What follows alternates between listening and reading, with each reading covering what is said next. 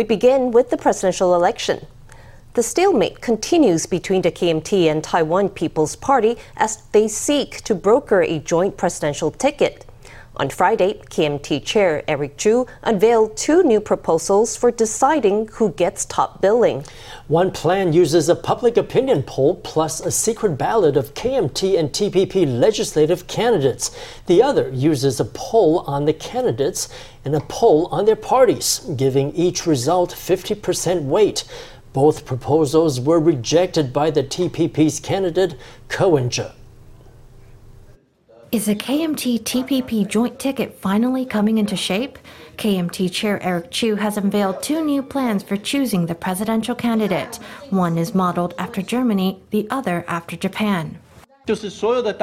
All party members and party supporters can vote, and the outcome has 50% weighting. In Germany, votes are cast for the individual as well as for a political party. We change it so that everything is done through opinion polls. The KMT has nominated 69 legislative candidates and the TPP has just nominated 11, so we can tell what kind of result we'll get from just looking at the numbers. The other one is the so called German model. At this stage, that would be equivalent to competing in terms of the size of the political parties. Chu proposed a so-called Japanese model. Public opinion polls would be used to compare a Ke-ho ticket and a Ho-ke ticket against a hypothetical DPP pairing, Lai Ching De and Hsiao Bi-khim. The results would have 50% weight in the decision. The other 50% would go to a secret ballot of KMT and TPP legislative candidates, along with legislators from friendly parties. With the so-called German model, the public would be polled about their preferred ballot lineup. Public support for the KMT and TPP as political parties would also be surveyed. Responding to the proposals, Ke appeared unimpressed. He said he still wants to decide using a nationwide public survey, but that he's willing to make a concession. However, I am willing to offer a concession. If a national public opinion poll is conducted and I come in second outside the scope of statistical error, I am willing to run as a vice presidential candidate. This could be regarded as a political concession. It wasn't I who vetoed a national poll to determine the best presidential candidate. It was everyone in our previous round of talks. This issue has already been concluded. Let's not go back to the starting point. Despite their efforts, the two sides still can't find common ground. KMT candidate Hou You-yi was originally slated to talk to the press, but he cancelled last minute and has remained silent. Meanwhile, DPP presidential candidate Lai Ching-te is forging ahead with a jam-packed campaign schedule. This Saturday, he will go to Tainan, the city he administered as mayor, to launch his local campaign headquarters before rushing to New Taipei in the afternoon. On Sunday, he will visit Taoyuan, Hsinchu, and Miaoli to close the gap with voters. With more than 10 stops scheduled in two days, Lai is going full throttle to win support. DPP presidential candidate Lai Ching-te spent Thursday in Hsinchu and Miaoli, Hakka communities that traditionally lean blue. In Miaoli, he stumped for two legislative candidates, emphasising the need to uphold Taiwan's sovereignty. Some people are more clever. They don't directly say they support the 1992 consensus and the One China principle. Instead, they say they want to sign a services trade agreement with China. If it is signed, it will affect people in all walks of life across all sectors. What's most important in this election, the most important, is resolutely protecting our sovereignty.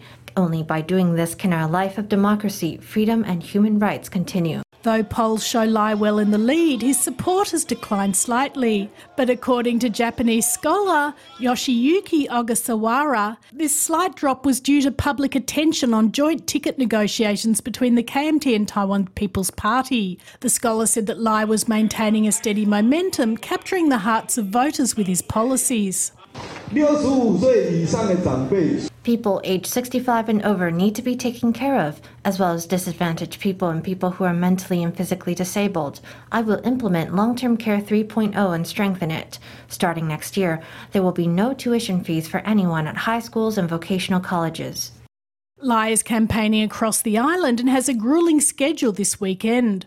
On Saturday morning, he will return to his former constituency of Tainan to inaugurate campaign headquarters there. He'll rush to New Taipei in the afternoon to launch another headquarters and meet a Pingtung Hometown Association. Sunday is equally packed. He'll be back in Miaoli in the morning and Hsinchu Taoyuan in the afternoon to launch women centred campaign groups. With more than 10 stops in two days, Lai is working to win over voters. Taiwan plans to lift its ban on group tours to China starting March 1st. The ban was put in place during the COVID pandemic but it's recently met resistance from Taiwanese tour agencies. So, did the government hear their complaints? Let's hear from an official. 本来这个呃是明年春节后才宣布了哈，就是在明年三月一号恢复哈。Originally, we were going to wait until after the Lunar New Year to announce the resumption on March 1st. We will allow tour groups going to China, and if China sends tour groups to Taiwan, we will host them. Our travel industry's needs are especially urgent, and their operations in particular are facing some difficulties. We felt that we should not affect the livelihoods of travel operators, so we made this decision after some discussions. Some people in the industry had been asking us when the ban on group tours would be lifted. They told us if the ban doesn't lift, we will need to fold. We had originally hoped that Taiwan and China would lift their respective bans together, but our industry sees clearly that this will be unlikely. Travel operators can now start to plan, package, and sell tours to China for after March 1st, 2024. As for Chinese tours to Taiwan, China still bans its citizens from visiting Taiwan on a group tour basis. But starting March 1st, Taiwan will open its doors to Chinese group tours should Beijing decide to lift the ban. We now give you a special glimpse inside the nervous system of China Airlines, the Airline Operations Center. Every airline has a crew of dispatchers who make sure that flights can reroute safely in an emergency.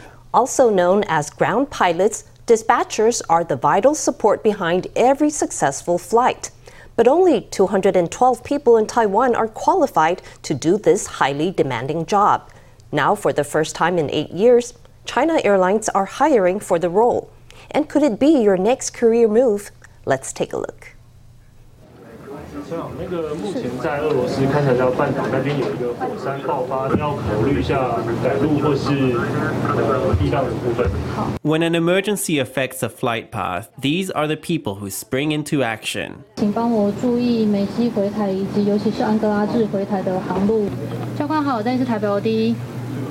教官，呃，我们有观测到在你的航路上有火山灰喷发，目前高度是三万三。A volcano has erupted. They notify plane crews to take on extra fuel to bypass the affected region. Planes already in the air need to alter their routes to avoid the area. The team monitors the operations of all the flights and produce flight plans. The dispatchers are also known as ground pilots. For planes that have already taken off, we communicate with the pilot to see how much fuel they have left and decide whether they will reroute or land at a different airport. It's always very tight for time. 我们今天维也纳的航班，呃，在前方的部分有什么特别要注意的吗？呃，能见度的话，原则上都还是在 K 的外。 Dispatchers work on a three shift rotation, so the team monitors flights 24 7. The screens of the dispatch center show updates of airport news and real time weather data. Dispatchers need to digest all this data fast to draw on it for a new flight plan at any time. Patience and resilience under stress are important qualities. Few of my colleagues had a background in this before coming here. We all started from square one. Every dispatcher has to join a pilot in the cabin once a year, which is, I think, a very interesting part of the job. A dispatcher takes two or three years to train up, starting as a flight operations officer. After gaining some experience, they can take a test with the Civil Aviation Administration to join an official dispatcher's class. There are only 212 qualified dispatchers in Taiwan, of whom 50 work for China Airlines. They've readjusted to the upsurge of flights since the end of the pandemic and recently advertised new job vacancies for the first time in eight years. The starting salary for new colleagues is about 43 to 45,000 NT. Next time you step into an airplane, now you know the team on the ground that's giving your pilot indispensable backup. Deep beneath the Pacific Ocean, vast metal deposits crucial for renewable energy are waiting to be harvested by mining companies. However, the potential ecological impact of mining in this massive area, roughly half the size of the continental United States, remains uncertain. Voice of America's Steve Baragona reports. These black rocks are loaded with some of the most important minerals in the world today, including cobalt, manganese, and nickel. Canada based The Metals Company gathered them from off the deep seabed some 5,000 meters down. The company has access to about 1.6 billion tons of them, according to CEO Gerard Barron. That's enough to be able to build 280 million mid sized electric vehicle batteries. So, enough to electrify the entire USA passenger fleet. As the world transitions away from fossil fuels, the demand for metals is increasing. Meeting global climate goals will require roughly 20 times more nickel and cobalt by 2040 than are used now. The focus has to be on where can we get a supply of these metals that is secure but also with the lightest planetary and human impact. Estimates say there's more of these metals on the seabed than in all of the reserves on land. And Barron says they come without the human exploitation that plagues cobalt mining in the top producer, the Democratic Republic of Congo, or the rainforest razing seen in the leading nickel supplier, Indonesia. But there will be environmental consequences. The deep seafloor is one of the world's most extreme environments, but it's not lifeless. You land on the seabed, and to be brutally honest, it doesn't look like there's much life there. You see the nodules, you see mud. It's only when you sieve those muds on a fine sieve and pick the nodules up and look at them down a microscope at the surface, you discover there's quite a lot of biodiversity in it. Glover's team recently identified more than 5,000 never before seen species. How they all fit into the ocean ecosystem is a big unknown. Also unknown is how the noise, light, and plumes of mud from mining operations would affect ocean life. The International Seabed Authority is working on regulations for this new industry. Glover and others are advising it, including on where to put refuges. But the metals company says it plans to submit a mining application late next year, bringing the controversy over deep sea mining back to the surface. Steve Baragona, VOA News. Hon Hai, which is facing a tax audit in China, has rejected rumors that it owes the Chinese government 180 billion yuan in back taxes. The social media rumors allege that Hon Hai must pay back the hefty sum, which is approximately 792 billion NT. They also claim that 20,000 acres of Hon Hai's land in China will be confiscated by the state. The Taiwanese tech firm has issued a social media post and market announcement to refute the claims. It emphasized that all the rumors were false and that it reserved the right to take legal action. Tax authorities recently launched a tax investigation into Foxconn's major enterprises in Guangdong, Jiangsu, and other areas. Hon Hai, also known as Foxconn, is under investigation in China over its taxes and land use. The probe has drawn attention on both sides of the strait. According to the latest rumor, Foxconn owes China 792 billion NT in back taxes. Guo Taiming. Terry Gou must be feeling tormented as of late. Foxconn was audited by China's tax authorities and now the results are out. They're demanding payment from Foxconn, which owes 180 billion yuan in back taxes. Responding to the online rumor, Hon Hai published a denial on the Chinese microblogging site Weibo. It said the false rumor was seriously damaging to the group's reputation. It said it reserved the right to take action against online accounts that were spreading the information. The company also put out a market announcement calling on the public to report all false articles. It stressed that it reserved the right to pursue legal action. I no longer concern myself with Hon Hai's operations. Don't ask me what's going on with Hon Hai. When have you seen me concern myself with Hon Hai's affairs? I am retired. The attitude we all need to adopt is my accounts are an open book. Come and audit them anytime. It's very normal for China to investigate accounts. Remarking on the investigation, Far Eastern Group Chair Douglas Hsu urged the public not to read into a routine occurrence. Even so, many see it as China's attempt to force Terry Gou out of the presidential election. Taidong's Tiehua Music Village will shut down at the end of the year, according to its operator. For more than 13 years, the Music Enclave has provided a stage for indigenous musicians and been a vital engine for tourism in Taidong. Its operator and founder, the Lovely Taiwan Foundation, announced the closure on social media, leaving many locals surprised and dismayed. A local band plays as the audience sways and sings along. For more than 13 years, Taidong's Tiehua Music Village has drawn visitors from all corners with its concerts, cultural activities, and markets. A-Mei, Bobby Chen, and Zhang Zhenyue are just a few of the stars who have graced its stage. But the cultural center will close down at the end of the year, according to its operator, the Lovely Taiwan Foundation. I'm very sad. It's very hard to let go because this has been a wonderful space for the music scene here in Taidong. I myself grew up here. I really feel it's such a shame. For now, it's hard to imagine what it would be like without Tiehua Music Village, what the neighbourhood will be like.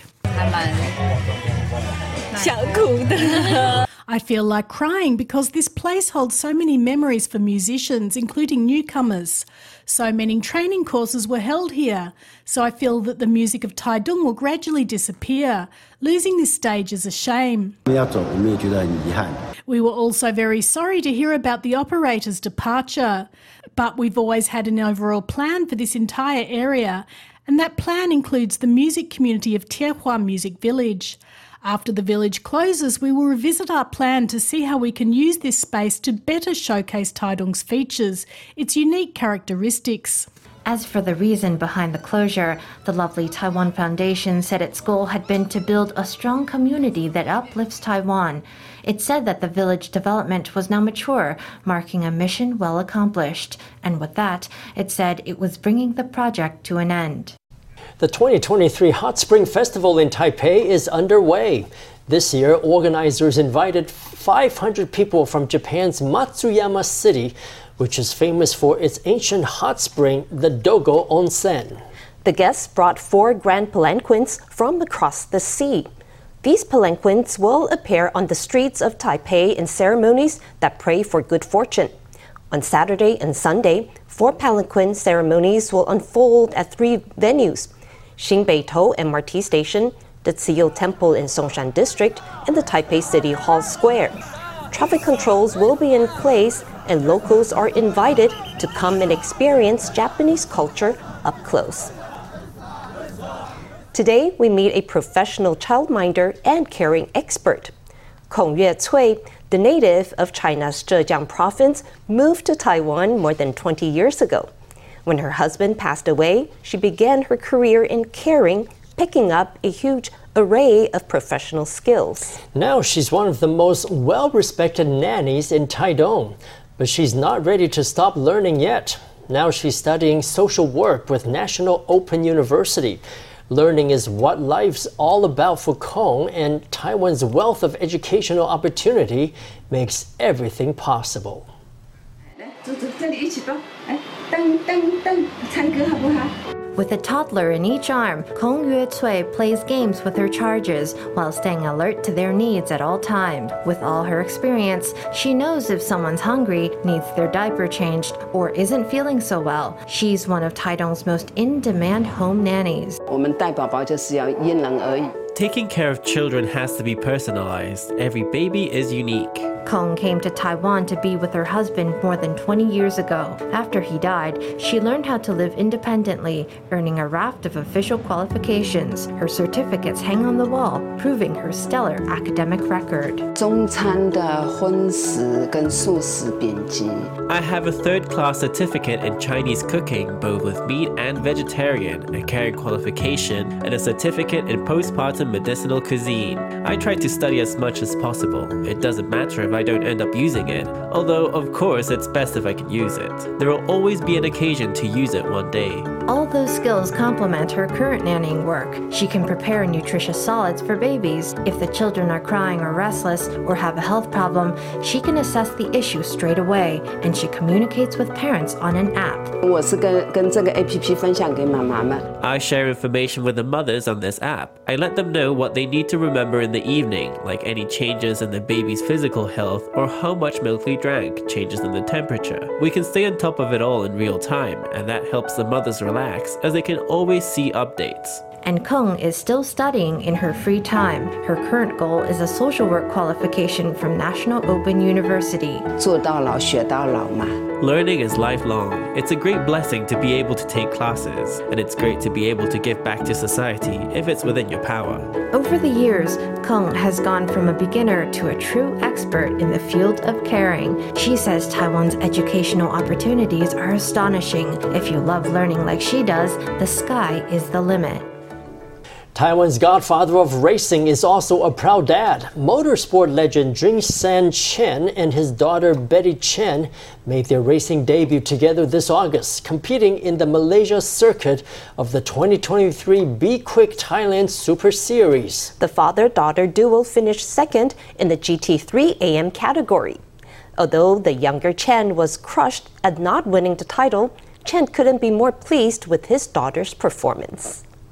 这场跟我一起开，然后我们两个都拼的时候，想要就是爸爸也想要表现给女儿看。 We drove together in this race. We both gave it everything we had. I wanted to show off for my daughter, and she wanted to show off for me. I got us started and handed the car over to her while we were in the lead. She drove hard, but in the second to last or the final lap, she slipped from first to second place and she was devastated. Our racing team has always been stronger than the other team. Our team is like a big family. All the drivers are like family members, and we've always gotten along. Jin San Chen is the leader of Taiwan's only international professional racing team. He's been instrumental to building up motorsports in Taiwan. He told FTV that he wants to compete more with his daughter and to achieve even better results.